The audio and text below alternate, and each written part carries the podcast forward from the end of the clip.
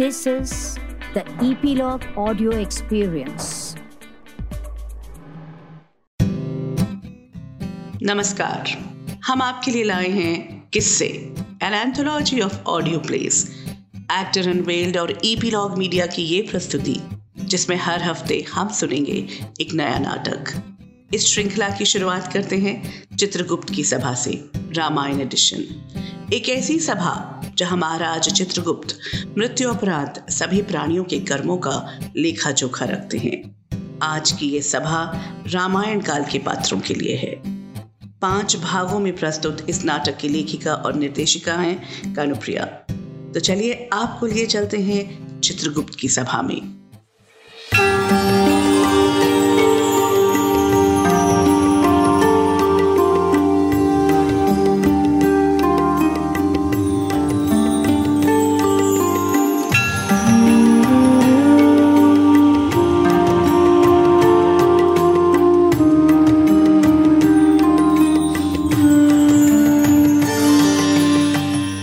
उपस्थित सभासदों से आग्रह है कि आज की इस सभा के अंतिम पात्रों का स्वागत करिए। नारायण अवतार, अयोध्या महाराज, कौशल्या नंदन, मर्यादा पुरुषोत्तम श्री राम का स्वागत है और स्वागत है उनकी धर्मपत्नी जनक नंदिनी भौमी मैथिली माँ लक्ष्मी का अवतार देवी सीता का।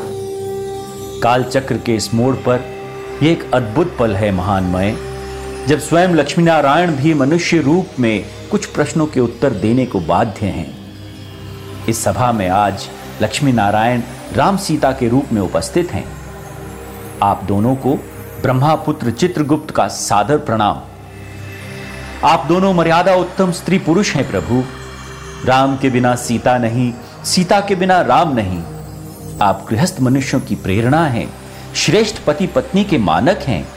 किंतु आज मैं आपके समान कुछ प्रश्न रखना चाहूंगा जो आने वाली पीढ़ियों के मन में है। सबसे बड़ा प्रश्न जो उठता है वो है कि रावण युद्ध के पश्चात जब श्री राम मां सीता को लंका लिवाने गए तो उनकी अग्नि परीक्षा क्यों? उसका उत्तर मैं दूंगी महाराज चित्रगुप्त। आज की सभा में उपस्थित सभी सभासदों को जनक सुता राम प्रिय सीता का प्रणाम। पंचवटी में शूर्पणखा के साथ घटी घटना के उपरांत यह निश्चित था कि रावण के साथ युद्ध अनिवार्य है, किंतु शूर्पणखा के मुझ पर आक्रमण के बाद श्री राम मुझे किसी संकट में नहीं डालना चाहते थे। हमने अग्निदेव का आवाहन किया और श्री राम ने उनसे प्रार्थना की कि वे मुझे अपने साथ स्वर्ग में छुपा लें। अग्निदेव ने हमारे अनुरोध को स्वीकार तो किया, अपितु उनकी शर्त थी कि ये बात एक रहस्य रहनी चाहिए। मुझे सुरक्षित कर अग्निदेव ने मेरी परछाई से माया सीता को रचा, जो स्वरूप रूप में हर दृष्टि से मुझ जैसी थी। रावण ने जिसका अपहरण किया था, जिसने 11 मास 14 दिन तक अशोक वाटिका में वास किया था, वो माया सीता थी। श्री राम के लिए माया सीता को बचाना आवश्यक था, क्योंकि उन्हें लौटाए बिना मुझे अग्निदेव से पुनः प्राप्त करना असंभव था। रावण वध के बाद श्री राम ने अग्नि को आमंत्रित कर माया सीता उन्हें लौटा दी और मैं अग्निवास से लौट फिर श्री राम के संग आ गई। वो अग्नि परीक्षा नहीं थी महाराज, मैं उनकी अर्धांगिनी थी। हमारा प्रेम, हमारा रिश्ता बराबरी का था।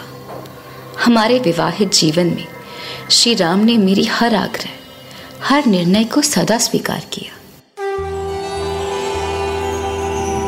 महाराज चित्रगुप्त और सभी सभासद, कौशल्या नंदन राम का अभिवादन स्वीकार करें। मैं दशरथ पुत्र राम आज इस सभा में अपने सभी दोष स्वीकार करता हूं, विशेषकर वो अन्याय जो मेरे द्वारा मेरी पत्नी के साथ हुए। रावण युद्ध के बाद अग्नि का आवाहन अग्नि परीक्षा कदापि न था।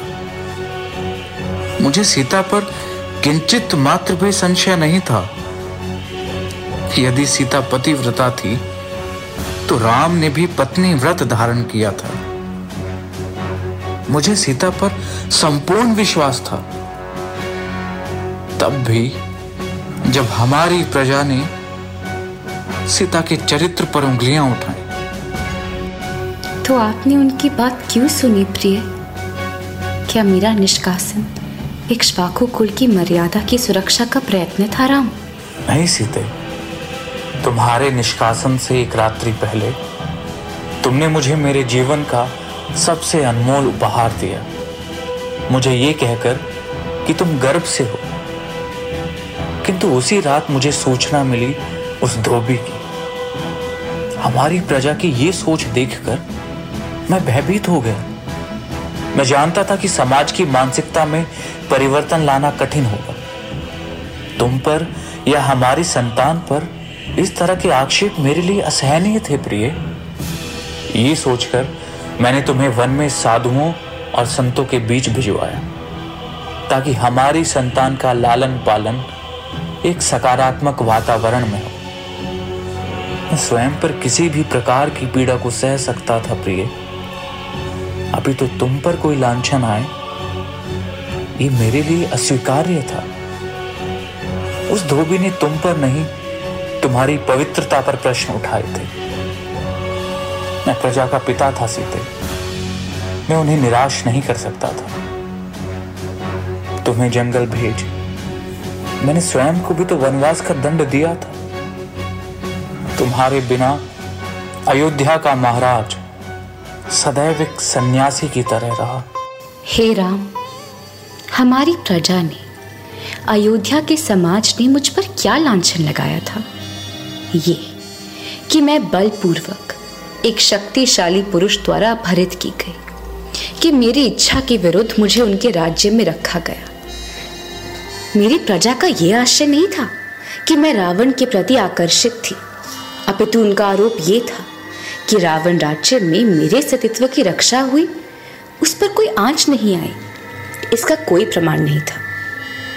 तो आज एक प्रश्न आपसे मैं करती हूँ। हे राम, किसी भी मनुष्य, चाहे स्त्री पुरुष दोनों ही, को उसकी इच्छा के विरुद्ध रखा जाए, उसका बलात्कार किया जाए और यदि वो बच जाए तो उसका तिरस्कार कर देना चाहिए, उसका बहिष्कार कर देना चाहिए।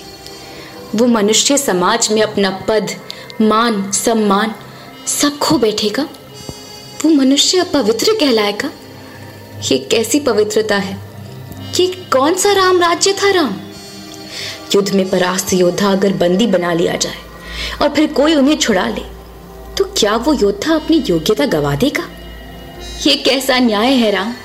मैं वेदेही, जनक सुता सीता, जो अपने राज्य की राजकुमारी थी, सर्वगुण संपन्न, प्रजा प्रिय, पति प्रिय, इक्ष्वाकु कुल की कुल वधू थी, सदैव राम लक्ष्मण के संग सुरक्षित रही, विश्व के सबसे भयानक दानव रावण की मृत्यु का कारण बनी, किंतु अपने जीवन के सबसे कठिन क्षण में निपट अकेली थी।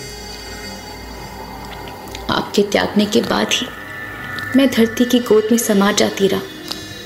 अगर मैं अपने मातृ धर्म के प्रति जागरूक ना होती, माँ का धर्म केवल जन्म देना ही नहीं, धरती माँ की तरह पालन पोषण करना भी है। संतान को पालने का दायित्व माता पिता दोनों का होता है, किंतु पिता के जीवित होते हुए भी मैंने अपने पुत्रों को अकेले पाला, माता पिता दोनों का भान दिया। अभी तो अंत में एक बार फिर मुझे प्रश्नों के घेरे में खड़ा किया गया।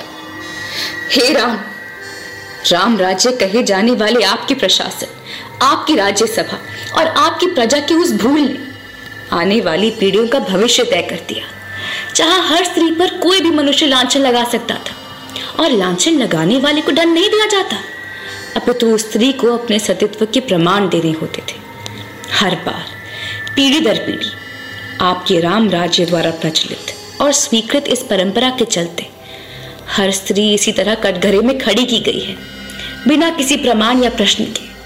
केवल लांछन के बल पर उसे दंडित किया जाता रहा है राम, निष्कासित किया जाता रहा है, एकाकी जीवन व्यतीत करने के लिए विवश किया जाता है। वह एक व्यक्ति नहीं, एक परछाई बनकर रह जाती है।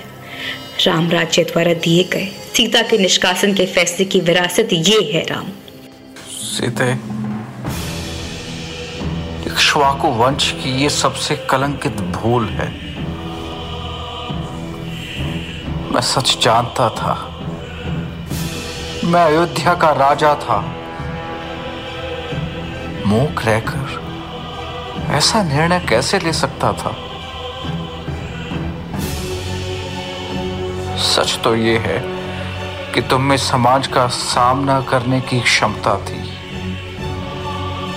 अभी तुम मुझ में तुम्हें उस पीड़ा में देखने का साहस नहीं था।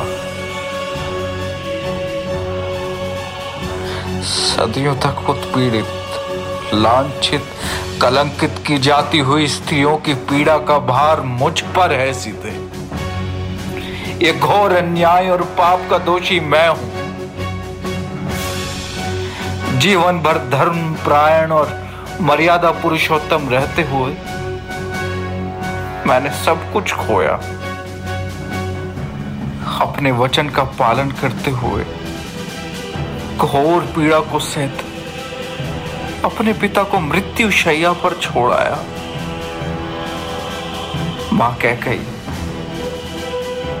जिन्हें मैं सबसे प्रिय था, उनके कलंक का कारण बना। 14 बरस अपनी कोमल पत्नी और अनुज लक्ष्मण के साथ वन वन भटकता रहा और फिर तुम्हारी विरह का दुख प्रिय।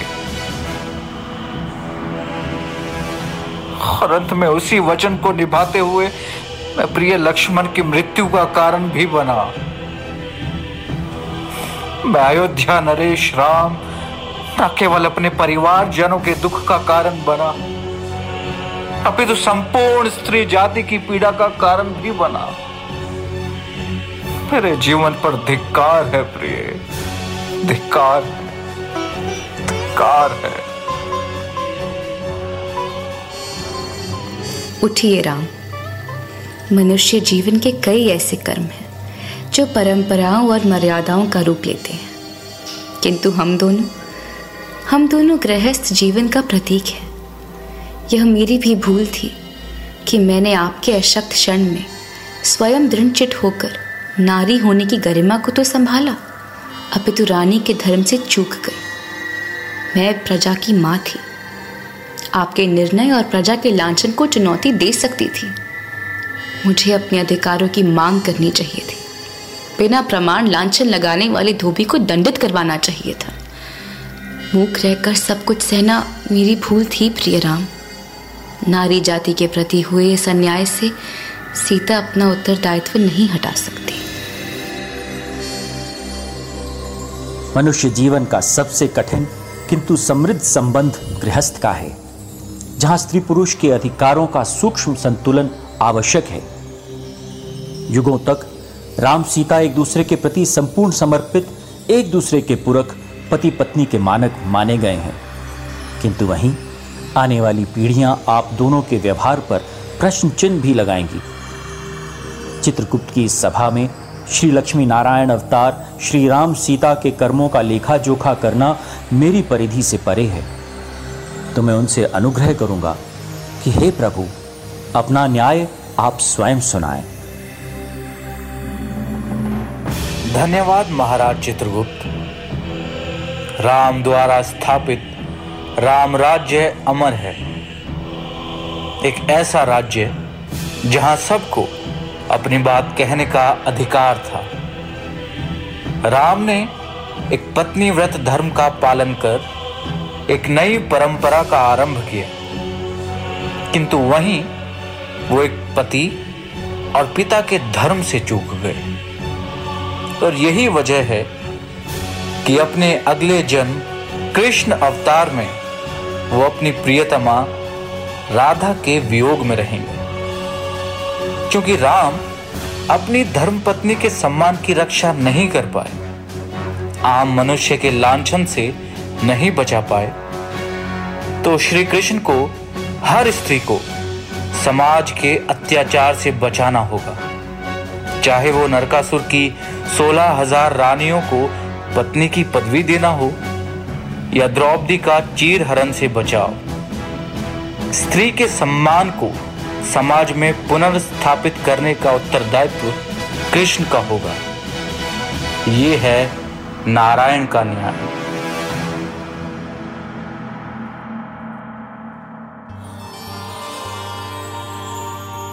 जनक सुता सीता श्री नारायण के कृष्ण अवतार में रानी रुक्मिणी के रूप में उनका साथ देंगे।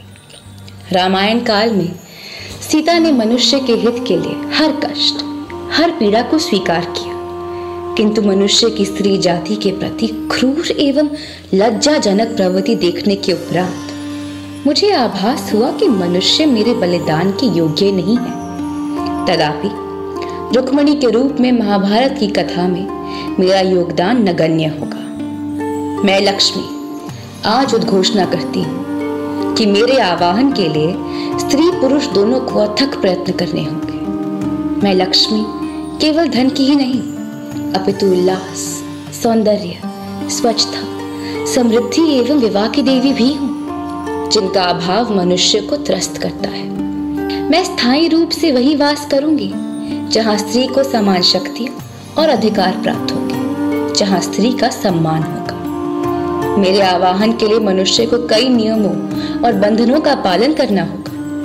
साल के सबसे बड़े त्योहार दीपावली पर सबसे अनिवार्य पूजन लक्ष्मी पूजन होगा। सीता के जन्म में मनुष्य ने लक्ष्मी को निराश किया। परिणाम स्वरूप लक्ष्मी को प्राप्त करने के लिए मनुष्य को निरंतर प्रयत्न करने होंगे। जब इस समाज में स्त्री समान रूप से शक्तिशाली और सम्मानित होगी, तभी लक्ष्मी का पृथ्वी पर वास होगा। ये है लक्ष्मी का न्याय।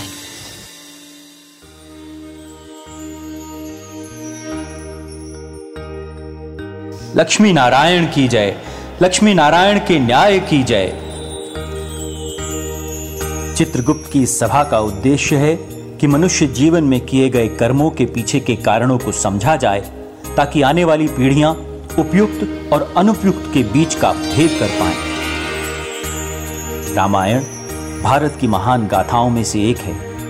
उस काल के दिव्य पात्रों ने सदैव भारतवासियों का मार्गदर्शन किया है, किंतु उनका हर कर्म उचित नहीं था, और यही प्रमाणित करना इस सभा का लक्ष्य था।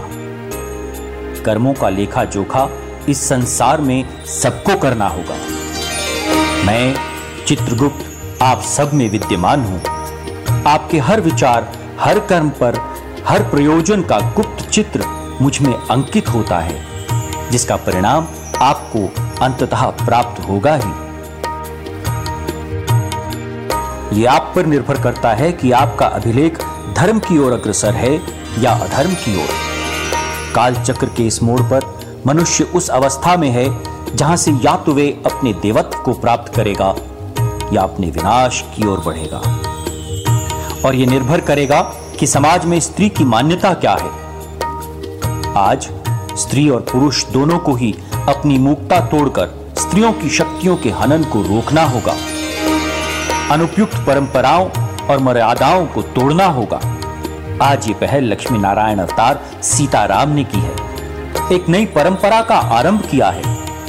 आज पतिव्रता स्त्री की परिभाषा एक मूक अबला नारी की नहीं, अपितु एक मुखरित प्रबल पत्नी की है, जो अपने पति के समान ही शक्तियों और अधिकारों से परिचित है। वहीं एक पतिव्रत पुरुष की परिभाषा है एक ऐसे नर की, जो अपनी पत्नी की क्षमताओं से परिचित है और समाज के अनुचित दबाव से लड़ने को तैयार है। जब मनुष्य इन नई परिभाषाओं को धारण करेगा, तब एक नए युग की संरचना निश्चित है। यही है चित्रगुप्त का न्याय।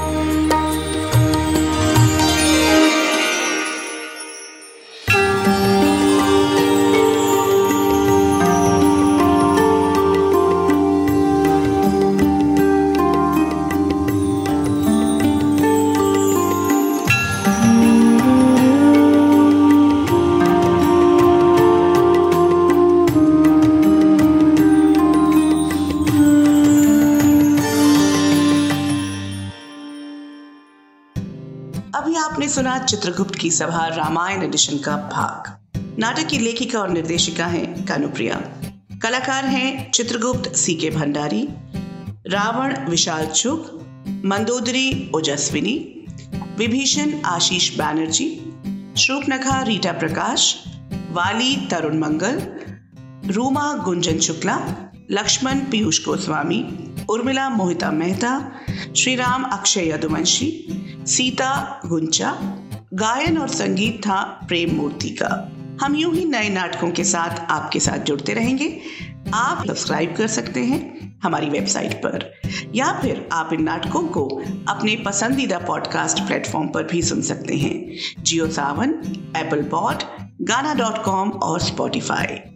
तो फिर किससे an anthology of audio place में फिर मुलाकात करेंगे। नमस्कार।